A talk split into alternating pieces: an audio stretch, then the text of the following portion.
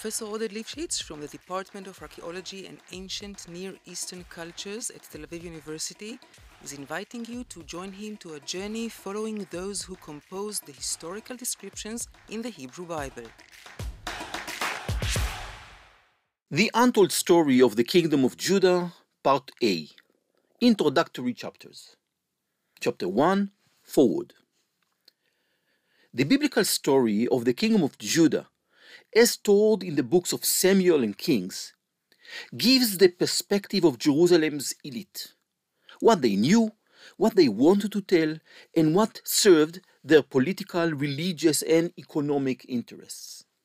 Therefore, we must first identify the time frame during which the authors of the biblical history operated, as well as understand where they operated, which sources they relied on to recount both the distant and recent past, and what they really knew about the history of the kingdoms of Judah and Israel.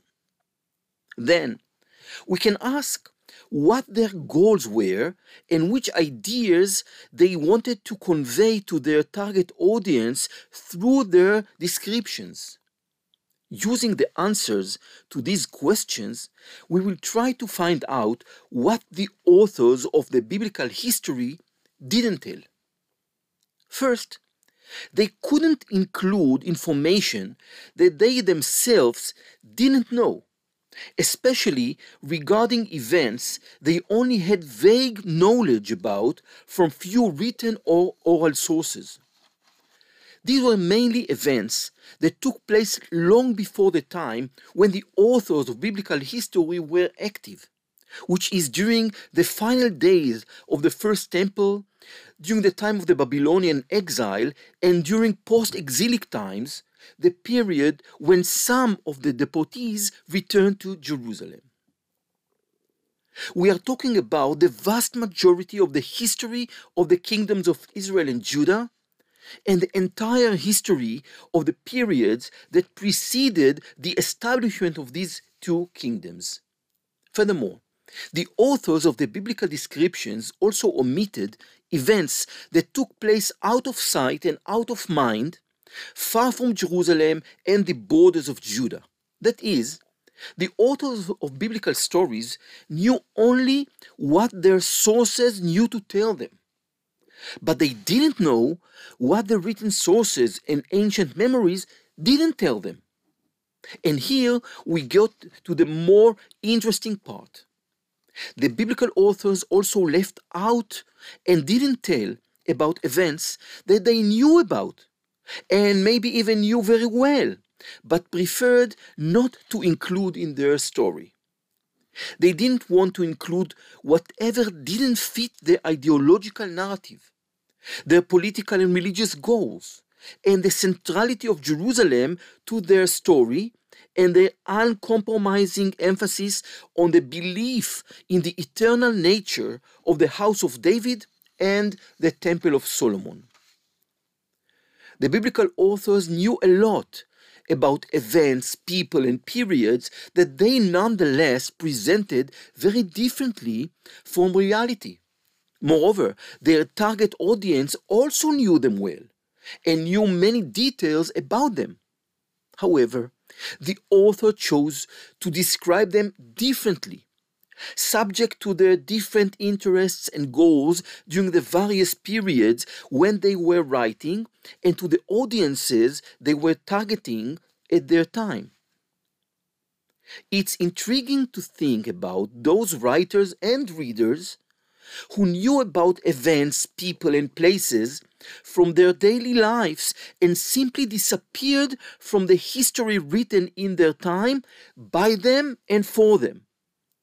The document that became most important at the end of the First Temple period, which portrayed much of the history and explained the reality of life at the time, was simply ignoring, omitting, and deleting large parts from history as they didn't suit the interests of the authors. The omissions included not only temples, palaces, empires that ruled the land, mighty king that reigned for decades, and exciting keys uh, key events, but also widespread and well known customs. I argue that in omitting all these from their descriptions of the distant and recent history of the kingdoms of Judah and Israel, the writers sought to convey a message to their contemporaries. This message was well understood at the time by their target audience. But future generations, and certainly generations well past the time of writing and up to today, could no longer understand. Hence, much of the meaning of the original text was lost. I would like to offer an example of the meaning of the text, my interpretations of how the authors wrote it, and the way readers of that time understood it and the way later generations failed to register some of the ancient messages within it, understanding the text as historical truth, which it never was, nor was it intended to be. With all due caution, in applying comparisons and parallels, let me demonstrate this process using the opening lines of the Israeli Declaration of Independence. This declaration is not intended to be a historical document, but rather a text that convey an ideological message through the use of historical description. Those who know history understand the message, while those who regard this text as a text intended to reflect history exactly as it was, missed part of the message the text sought to convey. The declaration begins with an argument that is open to scrutiny, but which requires great effort to contradict rather than taking at face value. I'm quoting The land of Israel was the birthplace of the Jewish people. Here, their spiritual, religious, and political identity was shaped. Here, they first attained statehood, created cultural values of national and universal significance, and gave to the world the eternal book of books. End of quote. In the next sentence, the declaration skips over the entire period in which the Jewish people existed on its land during the first and second temple periods and continues with a historical statement, again, one that is open to discussion and one we will, in fact, discuss in a bit. But still, the statement is also considered to be a historical st starting point and an important anchor. I'm quoting After being forcibly exiled from their land, the Jewish people kept their faith throughout their dispersion and never ceased to pray and hope for their return to it and for the restoration in it of their political freedom. End of quote. Following that, the declaration does something that the biblical description also does repeatedly. It skips over long periods of time, ignores complex historical realities, focuses its description only on the Jewish people, and thus conveys the message it seeks to convey. I'm quoting impelled by this historic and traditional attachment. Jews strove in every successive generation to re establish themselves in their ancient homeland. In recent decades, they returned in their masses. Pioneers, immigrants, and defenders made deserts bloom, revived the Hebrew language, built villages and towns, and created a thriving community controlling its own economy and culture, loving peace but knowing how to defend itself, bringing the blessing of progress to all the country's inhabitants, and aspiring towards independent nationhood. End of quote. The message that the declaration seeks to convey skips over 2,000 years of exile, all of the events that transpired in the land of Israel during this long period of time, and all other peoples who may also have a claim to ownership over the land. But the authors of the declaration knew all this, and so did everyone who read it. They understood this well and also understood the message contained within these lines. The Jewish people have an ancestral right to the land.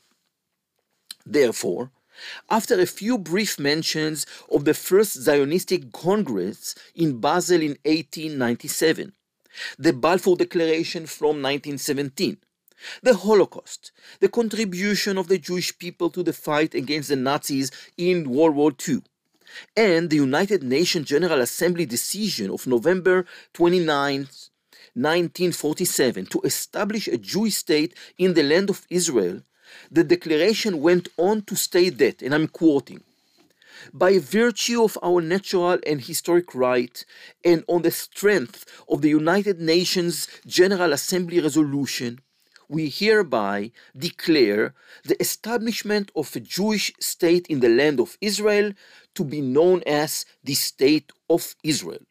End of quote.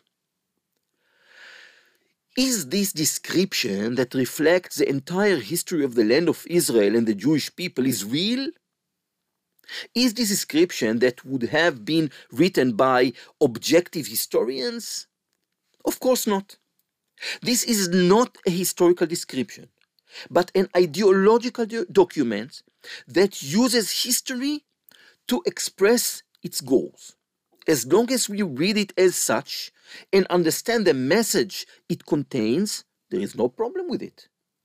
The problem only arises when the historical reality becomes blurred, the message is, is lost, and the description is seen as a complete reflection of history as it truly was. This is exactly the way in which I seek to understand both the story told within the biblical text and all that was left untold. I seek to read the text not as historical document that reflects actual reality as it was, but as an ideological document that makes use of history to convey its messages to the people of its generation, who share the author's understanding of history and can gather from the text the messages being conveyed to them through it.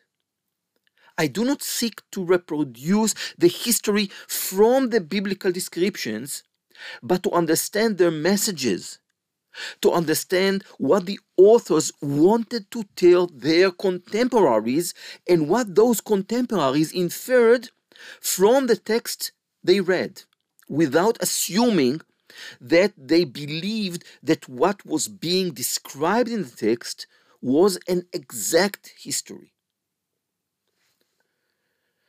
To uncover this untold story, I will be using the research tool of the history of Israel during the four during the biblical period, which are based on four different and independent modes of research.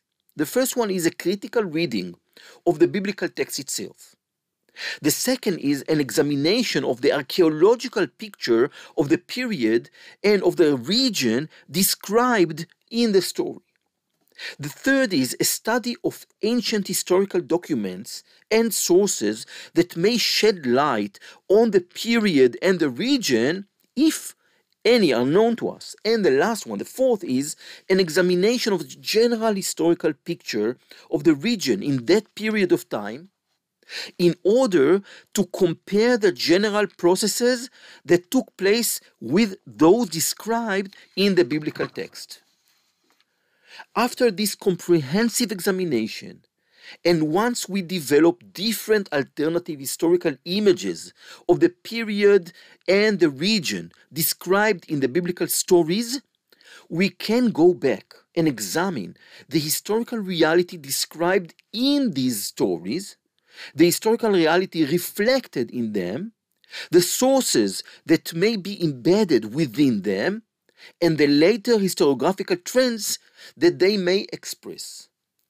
We can return to not only the stories we have been told, but also to the untold stories surrounding them.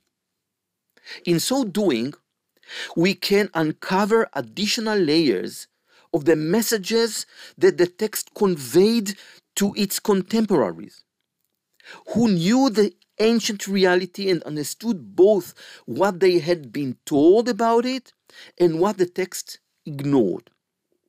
Through this research, we'll be able to reveal another story, a different, fascinating, exciting history of the kingdom of Judah and of Jerusalem, the story that had been left untold.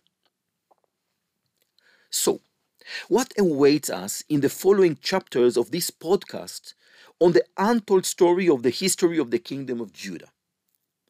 The first chapters, which deal with those who wrote, edited, and shaped the story of the kingdom of Judah, aim to clarify the aforementioned starting point that the biblical account of the kingdom of Judah, as told in the books of Samuel and Kings, describes the point of view of the Jerusalemite elite, what they, this elite knew, what it wanted to tell, and what served its political, religious, and economic interests. Therefore, we will first get to know the authors of the biblical descriptions and the messages they wanted to convey to their contemporaries we will seek to understand not only what they knew and the history they described in order to convey the messages, but also what concerned them. What were their motives? How did they want to shape the present through their descriptions of the past? How did they relate to different aspects of their lives and the lives of their contemporaries? What did they fear? What did they struggle with? What did they want to obscure and hide? What were they proud of? And what were their central interests? As noted, the focus here is mainly on the city of Jerusalem, the temple, and the royal house. All of this is contextualized by what we already know a crucial detail that the authors of the biblical description and their readers in Jerusalem and in Judah didn't know at the time towards the end of the first temple period. That destruction of the kingdom of Judah is about to come very soon. And the Holy Trinity of Jerusalem, the temple, and the house of David would soon disappear. After understanding this background, we will move we'll move on we'll continue to a brief overview of the history as it is described in the Hebrew Bible. We will also detail the problems with this description, and there are so many problems with this biblical description about the history of Israel and Judah. A critical reading of this description will make it clear to us how ideological and ahistorical it is, how problematic it is in terms of its historical logic. This reading will also reveal that clearly the biblical account is not intended at all to tell history, but rather to convey ideological messages to an audience that knew the historical reality of its day and realized that this was not a clean description of history but an ideological portrayal, one intended to convey political and religious messages on behalf of the royal house and the Jerusalemite priesthood. We'll demonstrate this by examining the way in which the ancient historiographers shaped the history of biblical Israel which refers to the family of Jacob, who is Israel, known as the children of Israel, from which the tribes of Israel were formed, making up the people of Israel, which served as the basis for the establishment of the great historical kingdom of Israel, which later split into two kingdoms. The biblical Israel differs in almost every sense from the reconstruction of what we can tell about historical Israel, the kingdom that was established in the north of the country, the hill country, separately, distinctly, and uh, very different from the kingdom of Judah, which was founded in the southern hill country. How did historical Israel become biblical Israel? That is the historiographical process which will be described later. In order to explain and contextualize the power of the historiography and the transmission of messages through the historical story, we will end this part of the introductions by uh, discussing the untold story of the conquest of the land, of the land of Israel, during the time of Joshua. We will see how the literary and ideological design of biblical Israel, described in the history as a young nation, foreign to the land of Israel, which is commanded to remain separately from the peoples who already inhabited in the land that biblical Israel would receive from God after being deemed his chosen people, can reach extremes to the point of divine demanding an order to completely destroy them under the Deuteronomic law of the ban, as can be read in the book of Deuteronomy, chapter 20, verses 10 to 18. In light of this, the story of the land's conquest was created to emphasize to what extent the people of Israel were strangers to the land of Israel, and the land and its inhabitants were only given to them due to God's decision. Rabbi Shlomo Yitzchaki known as Rashi, quoted Psalms 111, verse 6, which said, He has shown his people to the power of his works, in giving them the inheritance of the nations. And then Rashi wrote, For it, the nations of the world should say to Israel, You are robbers for you conquered by force the lands of the seven nations of Canaan. They will reply, The entire earth belongs to the Holy One, blessed be He. He created it and gave it to whomever He deemed proper. When He wished, He gave it to them, and when He wished, He took it away from them and gave it to us. In this spirit, the image of Joshua was also shaped by the spirit of King Josiah, the king that ruled in the time that the text was written, the importance of the cultic reform and obedience to biblical law was reinforced, and the importance of the Deuteronomic, Deuteronomistic law of the ban was demonstrated through the acts of conquest described in the book of Joshua. How much history was left in the description of the conquest? What is the, what, eh, for what is important? We will see. Among the topics that will be discussed in the second part of the podcast are issues that were inside and in the minds of the biblical authors and related to Jerusalem and the temple, but were far away in time. Thus, the authors didn't know details about these topics beyond the actual places they knew from their own time, and memory bearing objects within Jerusalem that existed in Jerusalem during their own time, to which the memories of ancient events in the city's history were tied.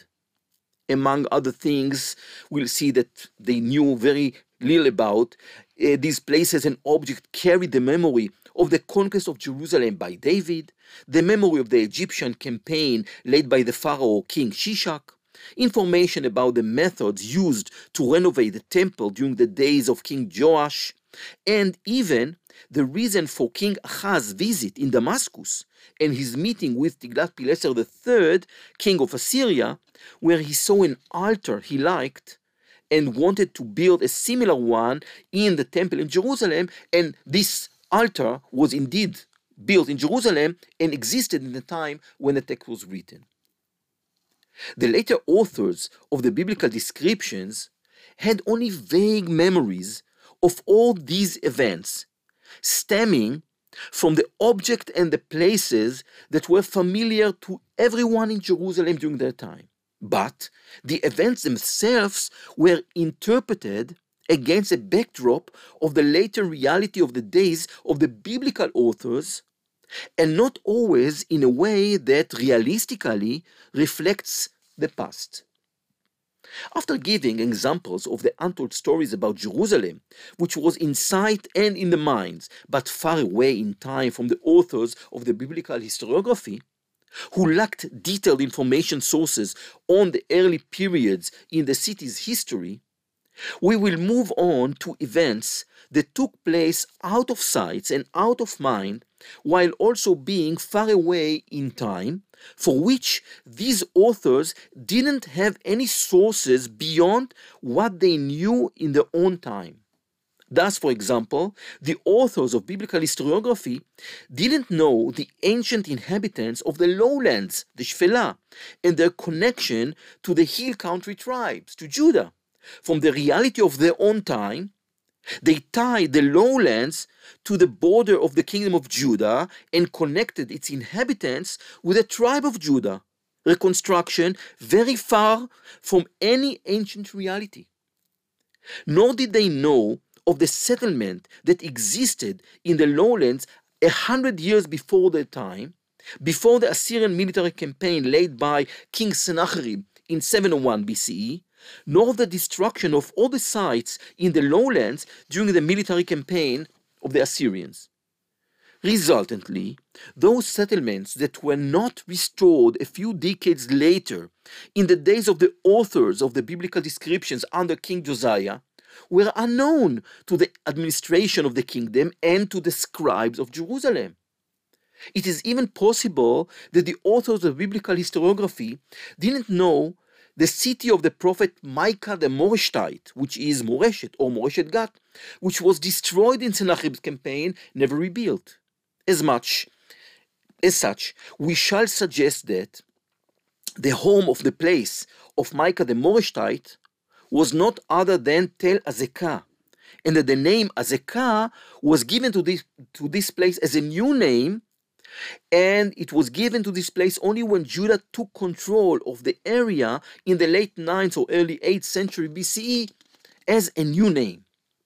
Even further from the sight and minds of the Jerusalemite historiographers lies the geography and history of the kingdom of Israel, the Judean authors behind the historical descriptions at the end of the First Temple period, over a century after the destruction of the kingdom of Israel, knew nothing about the geography of the northern regions, nor of the material culture that prevailed in this grand and opulent kingdom, nor of the population that lived in these distant regions with its customs, traditions, and prior history. Beyond the written tradition that reached Judah from the northern kingdom, before and following its destruction, and the information that existed in Judah on the joint history of the two kingdoms, the Jerusalemite historiographers had no information on the Israelite kings, the wars, and the other important events in the history of that kingdom. Nor did they know about its relations with the great neighbors of this kingdom, be it the Phoenicians to the northwest or the Aramean kingdoms to the north and northeast. Much of the information that did reach the writers of the Judean history also included written northern Israelite sources, be it written chronicles, books, and stories of prophets, or an even edited book the book of Saviors, which comprises the basis for the Deuteronomistic book of Judges. Ultimately, the northern sources were thoroughly edited, forced to abide by the messages that the Jerusalem historiographers passed on to their contemporaries, thus subjugating the description of the history of the kingdom of Israel to the ideology of the Judean elite at the end of the First Temple era. Beyond the list of things biblical authors didn't know of or knew only partially, There were many subjects that they knew well, but chose to ignore and to present differently from the reality that their readership also knew many details about. They chose to describe certain matters differently, subject to the interests and goals they had at the time and their target audience. Thus, for example, they completely ignored the firm Assyrian rule in Judah which endured from the enslavement of the kingdom of Judah to Assyria in the days of King Ahaz, 732 BCE, until the Assyrian withdrawal from the area in the days of King Josiah, around a century later. The meaning of the long years of enslavement by Assyria was also reshaped after the retreat and collapse of this empire, likely during the few years of independence in the days of King Josiah and during the time when the biblical descriptions were written. Thus, Judah was presented as an independent kingdom, freed from the yoke of Assyrian uh, rule after Sennacherib's campaign, before returning to be enslaved to Egypt after Josiah's death. The portrayal expressed the author's desire to describe King Josiah as a king who was not subject to foreign rulers, and in a way that does not at all reflect the reality of the days of King Manasseh which was the long golden age of the years of Judah's restoration during the extensive period of the Assyrian rule in the area, the Assyrian peace, or what we call the age of Pax Assyriaca, spanning most of the 7th century BC. The biblical authors also completely ignored administrative centers and magnificent palaces that existed in close proximity to Jerusalem, stood out in the landscape surrounding the city, and were known to everyone who lived in or even visited Jerusalem and its surroundings. We excavated some of these magnificent palaces. We saw what they look like within the city's landscape and the way Jerusalem looks from within them, and wondered how they were not mentioned in the biblical text. We wondered how those who lived in and around Jerusalem and so these magnificent palaces near their homes reacted to the glaring omission. Moreover, the biblical authors also ignored ancient and important temples that existed around the city and operated at the same time as the temple in Jerusalem. We excavated these sites as well, identified them, dated them, and asked ourselves time and again why does the Bible ignore them completely? What did those who visited these temples think about their absence from the Judaic history? What did those who passed by these temples on the way to the Temple of Jerusalem think about this exclusion? We will deal with all these topics in the following chapters of the podcast, and indeed, in my opinion, it's going to be a fascinating journey.